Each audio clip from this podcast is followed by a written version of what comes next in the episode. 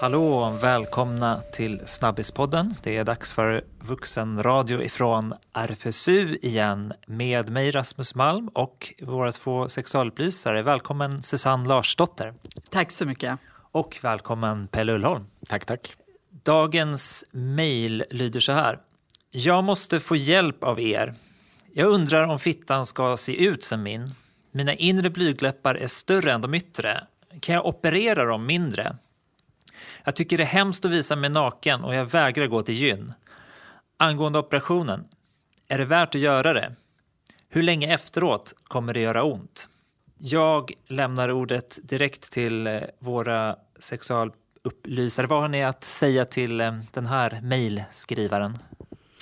Ja, för det första så eh, vet vi att blygdläppar kan se väldigt olika ut. Eh, de kan, om man drar i dem kan de vara allt från en centimeter till åtta centimeter. Så att, troligtvis är det så här att den här personen har helt vanliga blygdläppar som, ja, som de flesta eh, i och med att det finns ett stort spann hur man kan se ut. Dessutom är det så att blygdläpparna ofta är också lite olika stora, så att den ena är längre än den andra. Och det här är ju kunskap som är jätteviktig att ha när man också ska se på sig själv. Att se att ja, men så här ser eh, kroppar ut, så här ser fittor ut. Mm. Den som skrivit här frågar speciellt om mina inre blygdläppar är större än de yttre och undrar om, eh, om då kan operera dem mindre. Vad säger ni om det här? Då? Ja, det är ganska vanligt att de inre blygdläpparna hänger utanför de yttre blygdläpparna. Så det i sig är inget, inget konstigt. Grejen är den att vi ser inte så otroligt mycket eh, blygdläppar i våra liv eftersom man måste nästan böja sig ner ibland för att kunna se någon annans blygdläppar. Vilket gör att det kan vara lite svårt att jämföra sig med andra. Mm. Vad gäller operation så skulle jag generellt avråda från det. En rent estetisk blygdläppsförminskning innebär ett ganska allvarligt ingrepp i eh, vårat kön. Och en operation i sig är aldrig helt riskfri och blygdläppar är ett väldigt viktig erogen zon för många som, som har en fitta. Att de eh, sväller och eh, blir blodfyllda när man blir kåt och det är oftast väldigt skönt med beröring på blygdläpparna också. Så går vi in med någon form av kirurgiskt ingrepp här så kan vi skapa ärrvävnad, vi kan minska känsligheten och det kan också få andra sensationer vi tar. Det kanske inte alls är lika skönt i fortsättningen.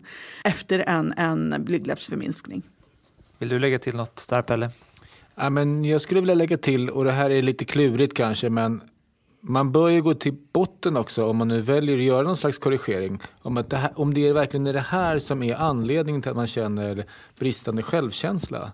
Eh, många gånger visar det sig att när man gör de här typerna av korrigeringar oavsett kön så är det inte det här som har varit problematiken egentligen. Utan det finns andra aspekter. Man kanske tillskriver då könets utseende en stor betydelse. Och det är inte konstigt med tanke på vilken betydelse vi tillskriver det på ett samhällsplan. Men man bör ta en vända till och fundera på om det här verkligen kommer göra grejen för mig helt enkelt.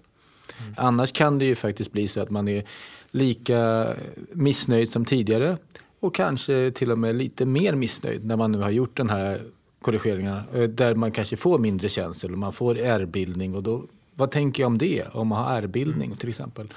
Det är ändå en typ av operation som ökar det här ser man. Varför tror ni att det blir allt vanligare att eh, vilja förminska blygdläppar om vi börjar med den varianten?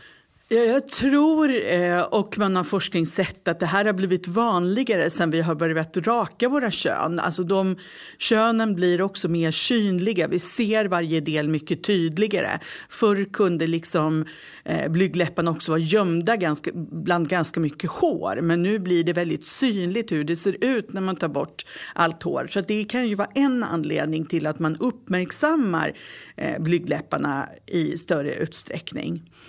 Men säkert också därför att Eh, det ges en möjlighet. Och det här är ju en stor industri. Plastikkirurgin är ju en kommersiell marknad eh, där det finns väldigt mycket reklam. Eh, och annonser som anspelar på någon slags skönhetsideal som vi hela tiden måste förhålla oss till. Och då blir det ju också ganska problematiskt att vi ska börja korrigera i våra kroppar på ett sätt som egentligen inte eftersträvar någon slags naturlighet om hur vi ser ut utan det är ideal som inte går att leva upp till om inte vi eh, gör någon form av kirurgi. Och här är det intressant att det kanske faktiskt är någon slags kyskhet istället för porren som ligger bakom det här. Det är tydligt att eh, tidningen Playboy till exempel vill säljas i så många tidningsaffärer som möjligt och få så bred försäljning som möjligt. Och då har det varit så att det varit ett krav på att de inre blygdläpparna skulle in så de inte skulle synas. Könet skulle se ut på ett sätt för att det inte skulle vara uppseendeväckande med att könet syntes. Och det var en direkt politisk och, tycker jag då, kyskhetspolitisk åtgärd att göra könen mindre, inte synas så mycket. Mm. Det i kombination med rakning ger en slags logik som gör att de inte får synas fast de ser ut så. Mm. Ja, vi har knallat runt lite på stan och tittat mellan benen på olika statyer. Vad har ni för spaning därifrån? Vad har ni sett för könsorgan på de nakna statyerna? Ja, det är lite spännande. På de statyerna som föreställer män som är nakna så är ju kuken förvånansvärt liten. Alltså i alla fall i jämförelse med de bilder som vi annars ser i kulturen. Mm. Vad, vad, tror du det beror på? Alltså det här med utseende och ideal har ju verkligen varierat genom historien. Och vi vet att de gamla grekerna till exempel tyckte att avbildandet av en stor kuk det var inte alls estetiskt utan en aristokratisk och välbelevad man hade också ett litet organ. Okej, så det idealet har varierat. Och hur ser fittorna ut på stan då? Ja, de ser inte ut alls skulle jag vilja säga. Det, det, i bästa fall så finns det ett litet förhöjt Venusberg men ofta ser de ut som barbiedockor. Det är liksom helt slätt, det finns liksom ingenting. Och eftersom jag varit extra nyfiken så har jag också tittat verkligen mellan benen på statyerna för att se om det finns det minsta tendens till blygdläppar på någon av statyerna. Men jag har ännu inte hittat en enda staty där vi kan se blygdläppar. Så att, finns det någon lyssnare som har tips på statyer med blygdläppar så skulle jag gärna ta emot det. Ja. Då får ni mejla till sexpodden rfsu.se. På tal om skillnader, kukar och storlek brukar man ofta prata om. Hur vanligt är det med kukfrågor hit till RFSU? Kommer det många sådana? Ja, det är ju fortfarande den vanligaste frågan i frågelådan eh, om man ser på vilka, män, vilka frågor män ställer. Även om det har minskat lite och kanske korrigerats över tid vilka frågor man ställer. I och med att nätet ofta erbjuder information om sådana saker som centimeter och omkrets så är det inte alltid den frågan som ställs längre. Det kan vara mera frågor av intimkirurgi karaktär och då kanske det inte alltid är storlek. Då kan det vara andra saker. Man till exempel vill ta bort de penila paprorna som man tycker syns för mycket eller man kan skriva som att liksom så här, jag vet... Jag måste jag fråga här, penila purple, vad är det för något? Ja, bra fråga. Det är små vita hudtaggar som kan vara olika stora och sitter framförallt på ollonkanten. En del eh, personer med kuk kan ha ganska stora sådana taggar och de kan gå runt hela vägen. Andra ses som små vita prickar. Och det här är typisk, en typisk normgrej som jag kan fascineras över. De studier som finns säger att ungefär kanske två tredjedelar, i alla fall en majoritet, har de här om de tittar på sin ollonkant i en viss utsträckning. Ändå så har vi någon bild om att de inte finns. Mm. Sånt kan fascinera mig. Eh, men för att gå tillbaka till en väldigt eh, basic fråga då. Den här myten om eh, stor kuk är lika med bättre sexliv. Vad säger du om den? Där finns det studier som visar på att det finns ingen korrelation mellan könets storlek och ens nöjdhet kring sexualitet. När man har mätt och man har frågat om nöjdhet så är det inte något som hänger ihop så att säga. Utan det är andra aspekter som har med självförtroende, eh, sexuell tillfredsställelse, upplevelse av positiva sexerfarenheter. Sådana saker spelar större roll än storlek. Mm. Dessutom finns det studier som visar att det män är mycket mer upptagna av kukstorlek än vad kvinnor är. Alltså det här verkar vara eh, någonting som framför allt män funderar på och inte alls i samma utsträckning kvinnor. Mm. Jag kan notera samma spaning här från mina studier på familjeliv.se där det handlar väldigt mycket om tjejer som skriver om vad ska min pojkvän tycka om eh, hur min fitta ser ut. Och det förekommer väldigt starka ord där som kommer, jag, kommer han tycka jag ser vidrig ut eller äcklig ut för att de inre blygdläpparna är längre än de yttre just som vi var inne på i början. Varför så starka ord tror ni? Tyvärr är det ju så att fittan generellt har eh, haft en, en rad negativa associationer med sig. Allt från lukt till utseende. Det finns någon slags kultur eh, där vi hela tiden nedvärderar fittan. Och det hoppas jag att vi är på gång att vända om. Och den här starka fittaktivismen som kommer hoppas jag också ska vända det här till att fittan blir någonting vackert vackert. Någonting som man verkligen kan ge komplimanger om. För det är ett konkret tips verkligen. Till alla som har sex med någon som har en fitta. Ge komplimanger om hur fittan ser ut. Beskriv de välformade blygdläpparna. Beskriv och berätta att det är attraktivt. För de flesta personer som har fitta som jag har pratat med har aldrig fått en komplimang just om fittans utseende eller blygdläpparna eller såna där saker. Och vi vet att självförtroendet över hur också våra genitalier ser ut har en stor betydelse för vårt sexliv. Vad, vad vet man om det? Hur, hur viktigt är det? Hur, vad, vad man har för bild av det egna könet? Vad betyder det egentligen för, för sexlivet? Ja, det visar sig ju en rad nya studier att, att det har en ganska stor betydelse. Och det fungerar väl som självförtroendet i stort. Att det har egentligen inte så mycket med att göra hur jag ser ut utan hur jag förhåller mig till min egen kropp och utseende. Men tänk om man inte har så bra självförtroende kring sitt kön då? Vad, vad ska man göra då? Vad har ni för tips då? Det är ju kanske en sån här 10 000 kronors fråga att eh, svara på. Om någon inte har högt självförtroende överlag, hur ska man göra? Man vill inte låta som en självhjälpsbok. Men eh, att samla goda erfarenheter, alltså sexuella erfarenheter, där man känner att det här får jag ut någonting, det här känns bra för mig. Att samla på dem istället för att samla på negativa är ett sätt. Ett annat sätt är faktiskt, som Susanne var inne på, att ta reda på fakta och låta fakta beröra mig själv. Jag vet att när vi har pratat om storlekar på kukar och så, så finns det personer som när de får siffrorna om hur de ser ut så hamnar de inom någon slags medellängd eller ibland till och med snäppet över. Men de har ändå inte självförtroende och de tillskriver ändå det könets storlek. Så där kan man väl få tänka att det är en process också, ta till sig information, låta sig ta till information om det för att höja självförtroendet successivt. Det finns ju liksom inga quick fix på det här. Mm. Eh, ni har varit inne på det båda två, att vi, vi ser inte så ofta eh, andras kön. Om man vill veta då, hur ser olika kön ut egentligen? Har ni några tips på var man kan studera detta?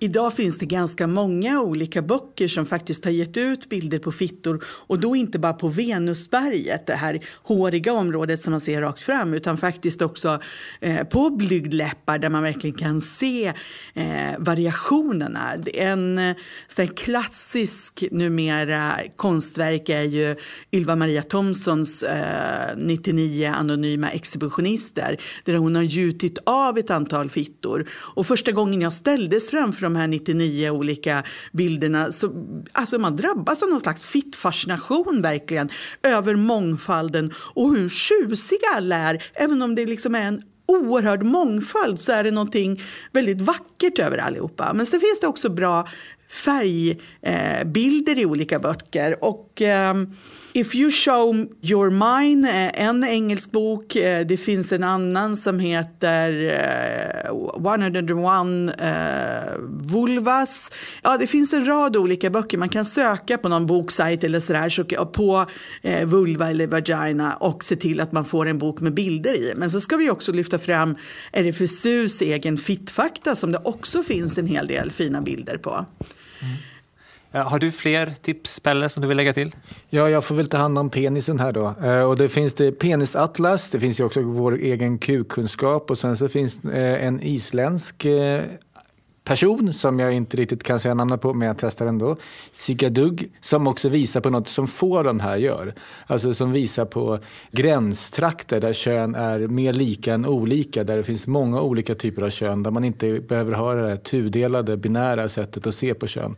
Ja, jättebra tips. Vi försöker att länka till de här i anslutning till podden på rfsu.se om ni lyssnar någon annanstans. Ja, om vi ska knyta tillbaka till eh, brevet från eh, början av podden.